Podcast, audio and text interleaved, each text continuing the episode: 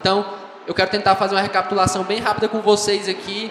Nem dá para seguir um fluxo, eu quero apenas lembrar dos pontos principais que a gente tem visto na carta aos Filipenses, para que a carta a gente tenha aquela visão mais geral e faça sentido tudo que a gente tem visto, tá bom? Então eu vou fazer uma pequena recapitulação de tudo que a gente já viu até aqui nesses meses que a gente está trabalhando a carta de Paulo aos Filipenses, tá bom? Carta de Paulo. Eu vou dizendo alguns temas principais. O primeiro, a primeira coisa que nos impacta muito nessa carta é a, a união de Paulo e a igreja de Filipos, a maneira como o evangelho é, que Paulo pregou é, veio salvar esses irmãos e criou-se um vínculo maravilhoso entre eles. Paulo passou a ter um amor enorme por esses irmãos e esses irmãos passou, passaram também a ter um amor muito grande por Paulo. Então, a gente olha para a carta e há esse transbordamento de amor, de afeto, de carinho de Paulo por eles e também do que Paulo vai contando que eles fizeram por Paulo. Então, isso é um dos elementos mais tocantes e marcantes da carta. Por isso, há todo esse elemento paterno, carinhoso, da maneira como Paulo trata eles e mostra o amor que tem por eles. Isso é muito forte, porque Paulo pastoreou, pregou, é, pregou o evangelho que salvou esses irmãos, e esses irmãos passaram a amar aquele apóstolo, passaram a se preocupar com ele, passaram a enviar doações de mantimentos para ele, porque criou-se um vínculo, uma parceria no evangelho, que é algo muito lindo e que salta aos nossos olhos à medida que a gente vai estudando a carta aos Filipenses, a gente já viu algumas mensagens sobre isso. Segundo ponto é, que a gente tem estudado é a paixão de Paulo pelo Evangelho, a paixão de Paulo pela pregação do Evangelho, a importância, o zelo que ele tem pela pregação do Evangelho. Para ele é a prioridade suprema, é o que mais importa, é o que vale, é o, aquilo pelo qual ele está, está disposto a dar a sua vida. Os filipenses se preocupam com Paulo, enviam Epafrodito e para levar o mantimento, porque estão preocupados. Paulo tem sofrido, Paulo está preso, está acontecendo muitas coisas com Paulo, e Paulo agora escreve e manda a carta através de Epafrodito dizendo: Meus irmãos, não se preocupem comigo, não, não fiquem é, é, temerosos, não fiquem preocupados, desesperados com, com a minha situação, porque eu estou aqui, mas eu estou pregando o Evangelho, o evangelho está sendo pregado, o evangelho está sendo disseminado, está sendo espalhado, então eu estou feliz com isso, eu estou alegre com isso, porque o evangelho tem sido proclamado, o evangelho tem avançado, e isso é maravilhoso. Então, o meu bem-estar, o meu nome, é, glórias para mim, não importa, eu não quero isso. O que importa é que o evangelho está sendo pregado, isso é suficiente para mim. Paulo dá uma primazia, coloca o evangelho em primeiro lugar na sua vida e no seu ministério. Esse é um dos temas principais também que a gente vê nessa carta. O terceiro ponto, talvez ao meu ver seja o ponto mais urgente, o principal dessa carta, é a preocupação de Paulo com a unidade da igreja. E por mais que a maioria do tempo a carta não pareça uma carta com um tom tão urgente, um tom tão preocupado, não há grandes repreensões, até no momento em que ele vai consertar algumas coisas erradas, ele não usa aquele tom pesado de 1 Coríntios, de Gálatas ou de outras cartas. É, é um tom um pouco mais passional e paterno que ele usa, mas ainda assim você vê a preocupação com a unidade da igreja. A igreja está fragmentada, a igreja de Filipos está dividida, a igreja de Filipos está tendo conflitos, panelinhas, confusões. No capítulo 4 a gente viu que ele rogou, clamou às irmãs Evódia e Sintique que unissem os pensamentos, voltassem a pensar da maneira semelhante, porque está tendo conflito, estão pensando diferente, estão se dividindo, isso está prejudicando a unidade da igreja. Jesus Cristo uniu o seu povo, então parem de se dividir, parem de ficar conflitando, parem de ficar um falando mal do outro, porque isso prejudica a igreja. Então, Paulo, como alguém que ama a igreja, que se preocupa com a igreja, escreve: Meus irmãos, o Senhor nos uniu no Evangelho, então encorajem, amem, cuidem uns dos outros, essa é minha alegria, ver vocês bem e unidos. Então consertem isso. Quarto ponto, que a gente vê também muito forte nessa carta, é a importância da alegria na caminhada cristã. Eu fiz duas mensagens eu enfatizei muito isso. Paulo escreve dizendo: Meus irmãos, se alegrem no Senhor. Por mais que as coisas estejam difíceis, por mais que as coisas estejam complicadas, nós precisamos se alegrar no Senhor, estar contentes, estar satisfeitos em quem Ele é e no que Ele tem feito por nós. Então se alegrem, vivam contentes, se regozijando pelas bênçãos do Senhor. Quinto e último tema que eu tenho enfatizado é a perseverança na caminhada. é aquele encorajamento de Paulo para que eles mantenham-se firmes, perseverem, continuem. As lutas são grandes, os inimigos da cruz estão aí. É, o pessoal da falsa circuncisão tentando engordar, engordar, engordar eu ia dizer, engodar vocês, né? Engodar vocês. E já pensou os, os falsos médicos querendo engordar os irmãos? Deus tem misericórdia. Vamos lá. É, falsos mestres, pessoas ali, judaizantes, querendo enganar os irmãos, querendo ensinar, dizer que eles tinham que se é, circuncidar, aquela coisa toda, e Paulo dizendo: é, não cedam, não se entreguem, perseverem, continuem na caminhada, continuem seguindo firmes em Cristo. É como ele é, coloca no capítulo 4, versículo 1: perseverem, continuem, avancem, porque vocês têm que continuar nessa caminhada com o Senhor. É, o amor entre Paulo e a igreja é um dos temas centrais. A, a paixão de Paulo pela pregação do Evangelho a preocupação com a unidade da igreja, a alegria cristã diante do sofrimento e a perseverança na caminhada. São esses assuntos que ele tem enfatizado até aqui. Na última mensagem, no capítulo 4, do versículo 2 a 7, eu enfatizei justamente essa questão da perseverança e alguns elementos que vão nos ajudar, os aliados que vão nos ajudar a perseverar. Hoje a gente vai ver mais um, dos versículos 8 e 9, que serve também nessa maneira, como um aliado para a perseverança, uma maneira de permanecer firme na caminhada. E o tema central dos versículos 8 e 9 é sobre os nossos pensamentos, aquilo que deve ocupar a nossa mente, aquilo que deve estar no foco das, das nossas atenções, o que se refere ao nosso pensamento, aquilo que está na nossa mente. É, é o tema central e o, o tema que o título da nossa mensagem hoje é esse: a mente que agrada a Deus. É um é um texto curto, é um texto simples e não vai demorar muito para a gente lidar com ele.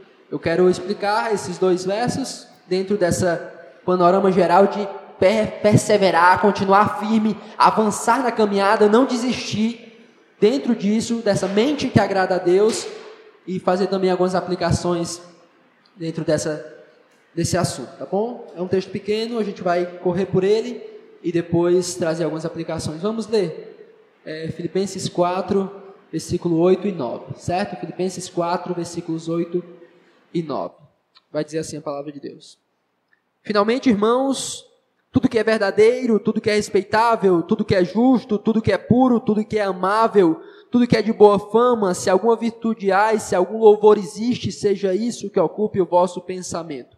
O que também aprendestes e recebestes e ouvistes e vistes em mim, isso praticai e o Deus da paz será convosco. Vamos orar. Nosso Deus, nos ajude, esteja trabalhando, atuando em nossos corações, nos dando direção e a compreensão correta, que possamos absorver o que o Senhor tem a nos dizer nessa noite, que a tua palavra seja transmitida com fidelidade e clareza e que teu nome seja engrandecido, que teu povo seja edificado e venha acolher com mansidão a tua palavra. No nome de Jesus. Amém. Qual a importância de uma mente que agrada a Deus na perseverança. Como é que essas coisas se relacionam? Eu falei que o, o contexto maior aqui é, a partir do, do capítulo 4, versículo 1, é Paulo encorajando, incentivando, instruindo os irmãos a perseverarem, a não desistirem. Na última mensagem eu coloquei quatro aspectos que são aliados à nossa perseverança, à nossa continuidade na fé, que é a resolução dos conflitos, resolver os conflitos em comunidade nos ajudam a perseverar, continuar firmes, é, nos alegrar no Senhor, nos ajuda também a permanecer firmes na caminhada, é, ter uma vida moderada, uma vida de santidade, de retidão, nos ajuda a perseverar, e trocar as murmurações e as preocupações pela oração também nos ajudam a caminhar. E agora, como eu tenho dito, a gente vai ver que uma mente sadia, uma mente que agrada a Deus, também nos ajuda a perseverar na caminhada. Eu quero falar sobre esse tema em dois pontos, são dois versos, e Paulo vai nos dizer como deve ser os quais devem ser os nossos pensamentos, como devemos alimentar e exercitar nossa mente. Vamos observando aos poucos, ele começa o versículo 8 com um finalmente, um finalmente já caminhando para a conclusão da carta, agora faltam, poucos versos, né? É, o último tema que ele já dá, você já percebe aquela coisa assim de, de despedida, dele estar tá encerrando a carta a partir do, do versículo No versículo 10 você já vai perceber na próxima mensagem aquele tom de, de despedida, de estar tá dando os últimos detalhes para encerrar sua carta. Então esse finalmente já é uma pegada de conclusão da, dos assuntos que ele tem tratado, mas principalmente de conclusão do que ele vem tratando aqui no capítulo 4, dessa perseverança que eu tenho falado. Então esse finalmente é uma ideia tanto de, meus irmãos, assim, encerrando já o assunto que eu tenho falado para vocês, e também um, uma ênfase, tipo, é, uma coisa que eu não posso deixar de dizer, uma coisa que é muito importante, que eu quero que vocês ouçam. Com esses dois aspectos, de conclusão, mas também de chamar a atenção para uma ênfase que ele precisa dizer para os irmãos. Esse finalmente tem esses dois aspectos. Estou terminando e quero dizer uma coisa importante para vocês, que eu quero que vocês prestem atenção. Finalmente, irmãos, tudo que é verdadeiro, tudo que é respeitável, tudo que é justo, tudo que é puro, tudo que é amável, tudo que é de boa fama, se alguma virtude há se algum louvor existe, seja isso que ocupe o vosso pensamento.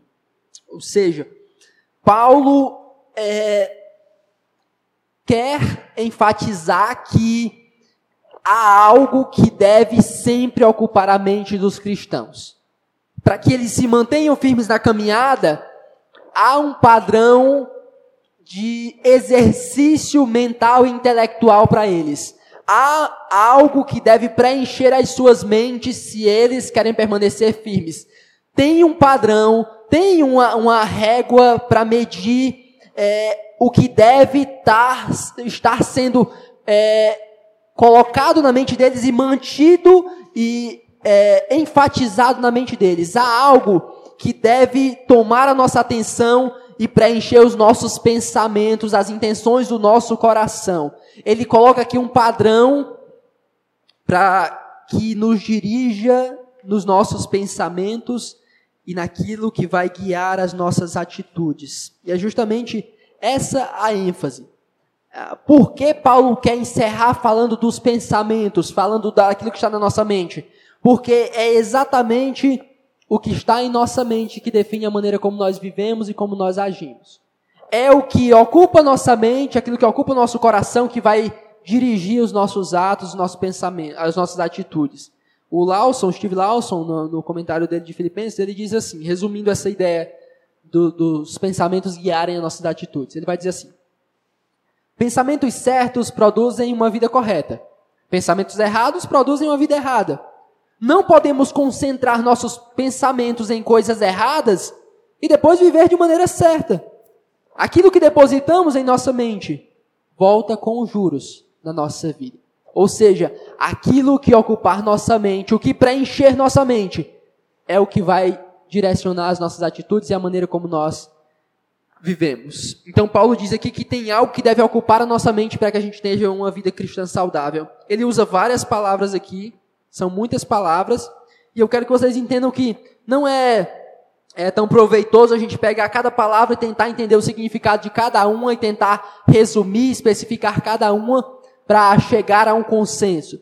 É, por mais que eu possa aqui, eu vou tentar fazer isso, dar um, um, um sinônimozinho, tentar deixar um pouco mais claro, mas não tem como a gente estudar cada uma e tentar entender o que cada uma significa para o padrão geral. A ideia é que todas essas palavras juntas é uma maneira de Paulo colocar um padrão para a gente dos nossos pensamentos, mas não é tão específico cada uma, não é cada uma tem um ponto, cada uma tem um significado diferente da outra. Você percebe que muitas coisas são muito parecidas.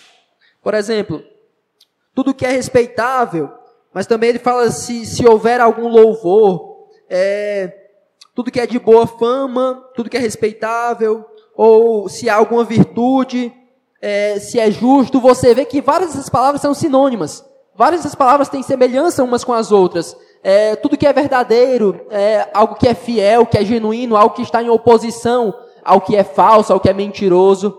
Tudo que é respeitável, algo que é nobre, que é digno de honra, Algo justo é algo que está dentro do padrão de Deus, algo que é correto, puro, aquilo que é sadio, aquilo que é limpo, aquilo que não é marcado e manchado pelo pecado, amável, é um, algo de graciosidade, algo de ser generoso, de é, realmente essa ideia de amável, de tratar com é, de maneira amorosa, é, algo que é de boa fama, que é estimado, que é respeitado, qualquer coisa que tenha virtude, que é admirável, que é louvável.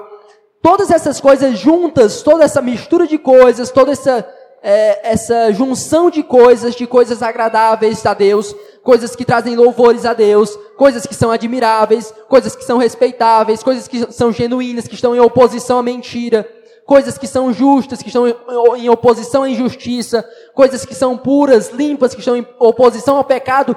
Tudo isso é o que deve ocupar a mente daquela pessoa que ama a Deus e que teme a Deus. Tudo, todo esse escopo, essa junção de coisas é o que deve preencher a nossa mente, o nosso coração. O resumo para isso é que uma mente que agrada a Deus, ela é desenvolvida com pensamentos que se conformam ao caráter e à palavra de Deus. Seria o resumo do primeiro ponto no, capítulo, no versículo 8. Uma mente que agrada a Deus, ela é desenvolvida com pensamentos que se conformam ao caráter e à palavra de Deus. Todas, todas essas palavras juntas vão falar sobre o caráter de Deus e sobre a palavra de Deus. O que é que deve ocupar nossa mente? Tudo que está em conformidade com a grandeza, com a beleza, com a santidade de Deus que está expressa em Sua palavra. O que está em conformidade com essa palavra, que está em concordância com essa palavra, que é respeitável, que é uma palavra respeitável, justa, pura, amável, que há louvor, que há virtude. Tudo isso é o que deve ocupar nossa mente, tudo isso que deve ocupar é, os nossos pensamentos. É esse o resumo. Tudo que está em conformidade com o que Deus diz e com quem Deus é, é o que deve ocupar a nossa mente e ocupar os nossos pensamentos. O que se coloca em conformidade com a palavra de Deus deve ser exercitado em nossa mente, deve ser guardado em nossa mente, deve ser colocado em nossa mente. E o que não está em conformidade com ela deve ser descartado da nossa mente e dos nossos pensamentos. Certo? Resumo desse versículo é isso. Tudo que está em conformidade com o caráter, com a palavra de Deus, é o que devemos trazer para nossa mente, guardar na nossa mente exercitar nos nossos pensamentos diariamente. É o primeiro ponto do versículo 8. O versículo 9 ele diz assim: O que também aprendestes e recebestes e ouvistes e vistes em mim, isso praticai, e o Deus da paz será conosco. Isso é muito interessante. Ele primeiro diz: Olha uma mente que agrada a Deus é uma mente que tem todas essas coisas belas, em resumo, tudo que está em conformidade com o caráter e com a palavra de Deus. Então encham a mente de vocês disso. Pensem apenas nisso. Encham os pensamentos de vocês disso. Exercitem isso o tempo todo. Tudo que é contrário a isso, vocês deixam para lá. Abandonem. É o primeiro passo para ter uma mente que agrada a Deus. Mas o segundo passo é você é, olhar para pessoas que já tem essa mente, que já tem essas atitudes, e você imitar essas pessoas. Paulo lembra do que viveu com eles, olha, o que também aprendestes, ou seja, aquilo que eu instruí, aquilo que eu ensinei a vocês, e que vocês receberam, aquilo que vocês acolheram, aquilo que vocês abraçaram, o que ouvistes, aquilo que vocês prestaram atenção e que receberam também, e que vistes em mim, aquilo que vocês viram eu fazer, aquilo que vocês perceberam nas minhas atitudes, nas minhas palavras. Façam isso e essa mente que agrada a Deus vai ser desenvolvida. Se o primeiro passo é nós, em uma atitude pessoal, enchermos nossa mente, enchermos nossos pensamentos com a palavra de Deus, o segundo passo para desenvolver uma mente que agrada a Deus é olhar para pessoas que são exemplos dignos, que têm uma vida piedosa, e à medida com que nós olhamos para essas pessoas e nós imitamos essas, essas pessoas, a nossa mente que agrada a Deus vai ser desenvolvida também e exercitada. Não somente uma atitude pessoal, mas uma atitude coletiva de olhar para outras pessoas e imitar essas pessoas que têm uma vida que agrada a Deus, que têm uma mente que agrada a Deus. Nós olhamos para elas, observamos os ensinos delas, observamos a vida delas e as imitamos para que a nossa mente também seja desenvolvida. Uma mente que agrada a Deus é desenvolvida pela imitação de líderes cristãos piedosos. O primeiro, o primeiro ponto é: uma mente que agrada a Deus é desenvolvida com pensamentos que se conformam ao caráter e à palavra de Deus. E o segundo ponto: uma mente que agrada a Deus é desenvolvida pela imitação de líderes cristãos piedosos. Uma atitude pessoal de guardar, de reter a palavra de Deus na sua mente e no seu coração, e uma atitude coletiva de olhar para a vida de outras pessoas para o ensino de outras pessoas que você vê que tem uma mente que agrada a Deus e imitar a vida dessas pessoas É assim que você vai ter uma mente que agrada a Deus e que vai estar firme para perseverar. É isso que Paulo está dizendo para eles. Vamos tentar aqui tirar algumas aplicações é, para tornar isso um pouco mais claro e um pouco mais próximos de nós. Quero concluir com três aplicações. Você entendendo essas duas verdades, você entendeu esses dois pontos, as duas maneiras de desenvolver uma mente que agrada a Deus, algumas, algumas aplicações práticas. Uma mente piedosa só é desenvolvida através de muito esforço e dedicação, pois há muito lixo a ser removido para que as riquezas espirituais possam ter espaço. Repetindo, uma mente piedosa só é desenvolvida através de muito esforço e dedicação, pois há muito lixo a ser removido para que as riquezas espirituais possam ter espaço. A verdade é que nós absorvemos muitas coisas ruins com facilidade. A verdade é que nós absorvemos muitas coisas sujas, desrespeitáveis, impuras, injustas, coisas é, que não são virtuosas, coisas as quais não merecem louvor. A gente tem uma capacidade não só de absorver, mas de criar essas coisas muito forte. E para que as coisas mudem, a mente seja renovada, para que uma mente piedosa seja criada, tem que haver um esforço deliberado, intencional e perseverante de limpar essa sujeira e de trazer essas coisas para preencher a nossa mente. Se nós não nos esforçarmos, uma mente piedosa não vai ser desenvolvida nas nossas vidas. Ninguém é, começa a pensar como Jesus do dia para a noite. Ninguém consegue, começa a ter uma mente que agrada a Deus do dia para a noite.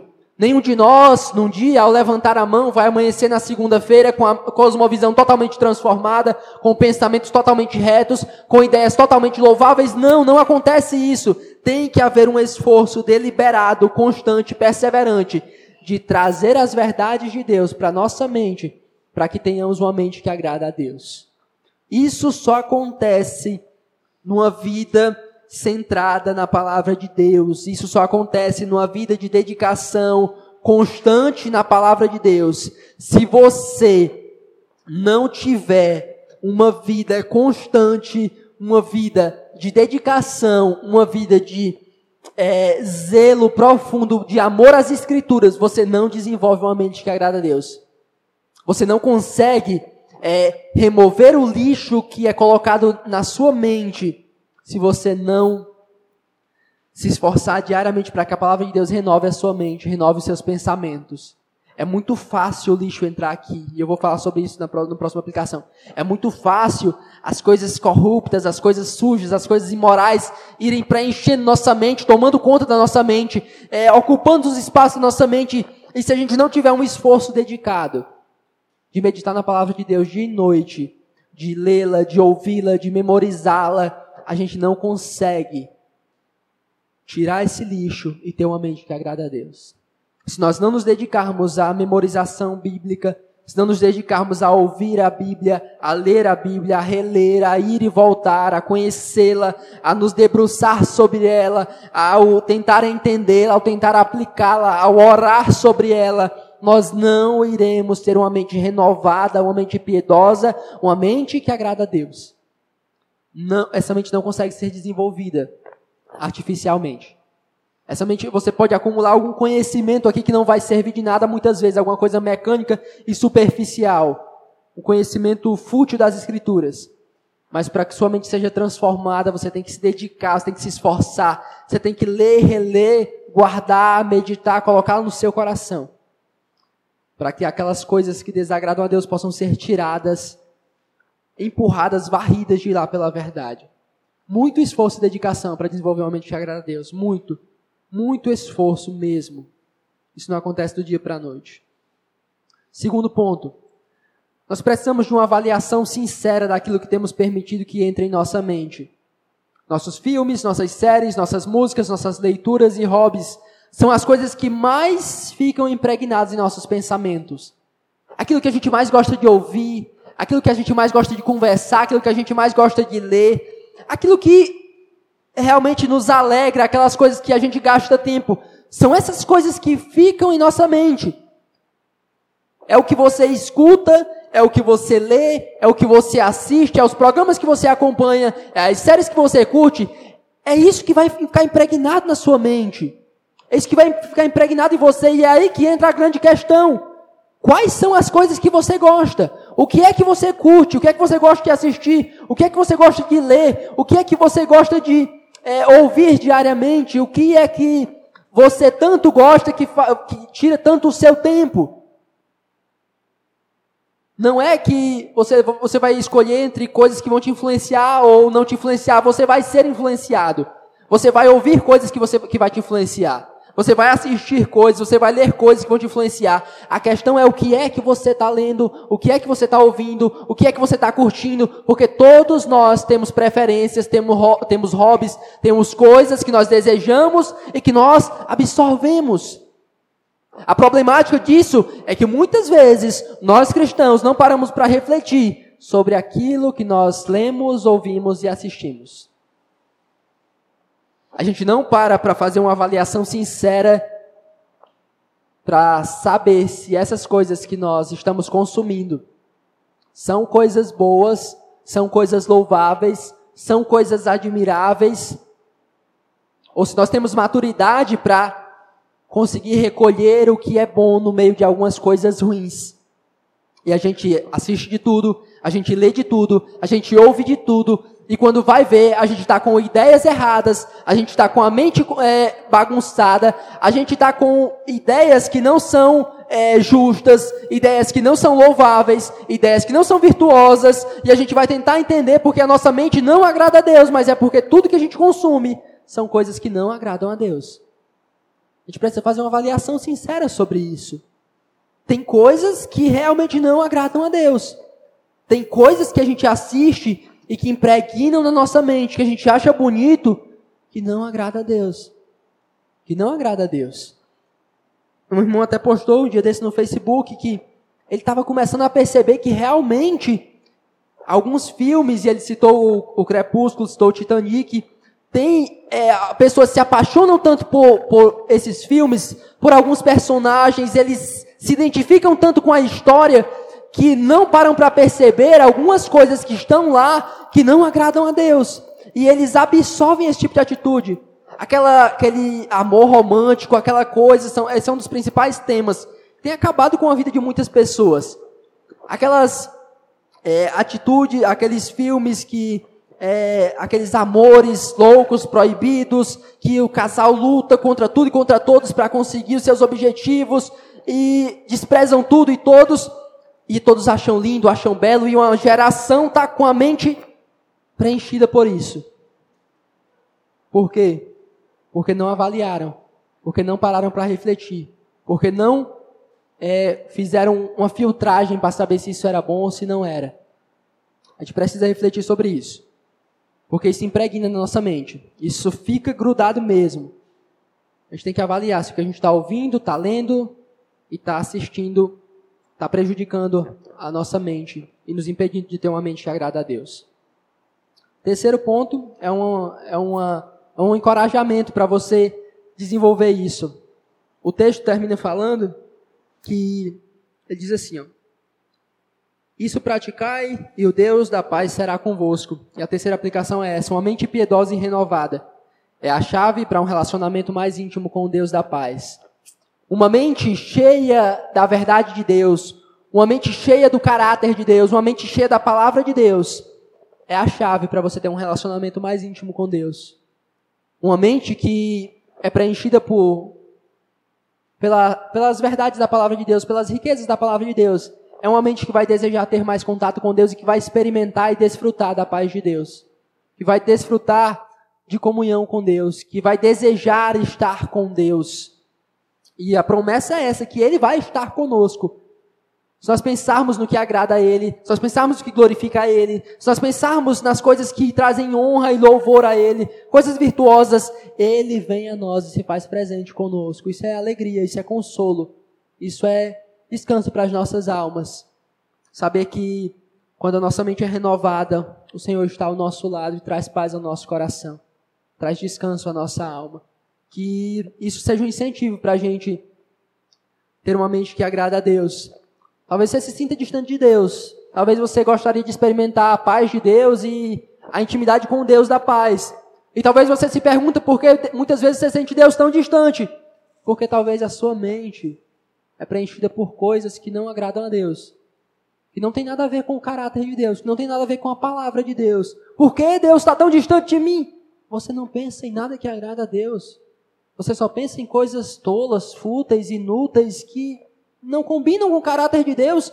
Por que você deseja a presença de Deus se você passa o dia pensando em coisas que o desagradam e que o desonram? Se você não pensa em nada que traz louvor a Ele, porque Deus está tão distante de mim, talvez a sua mente não tenha nada desse Deus. Talvez você não pense em nada que agrada a esse Deus. Talvez a sua mente é totalmente preenchida por coisas que esse Deus detesta. Como você vai querer experimentar a presença de Deus? Encha sua mente, dedique-se à palavra de Deus. Reflita sobre o que você tem consumido e que, que talvez esteja consumindo você. Repense, reavalie, dedique-se para que o lixo seja removido, as riquezas do Senhor entrem na sua mente e você possa experimentar de um relacionamento mais íntimo com o Deus da paz, o nosso Senhor, e a intimidade com Ele vai ser extremamente valiosa para as nossas vidas e para a gente perseverar na caminhada que é a ênfase dessa sessão maior da passagem. Quer caminhar firme? Quer caminhar com o Senhor? Tenha uma mente que agrada a Ele. Desfrute de comunhão com Ele e você vai perseverar na caminhada. Amém? Vamos orar, vamos falar com o nosso Deus e pedir que Ele nos dê coragem, nos incentive para que nós abandonemos a preguiça, possamos abrir nossas Bíblias, enchê-la, encher nossa mente com a verdade do Senhor. Não há nada mais precioso que isso.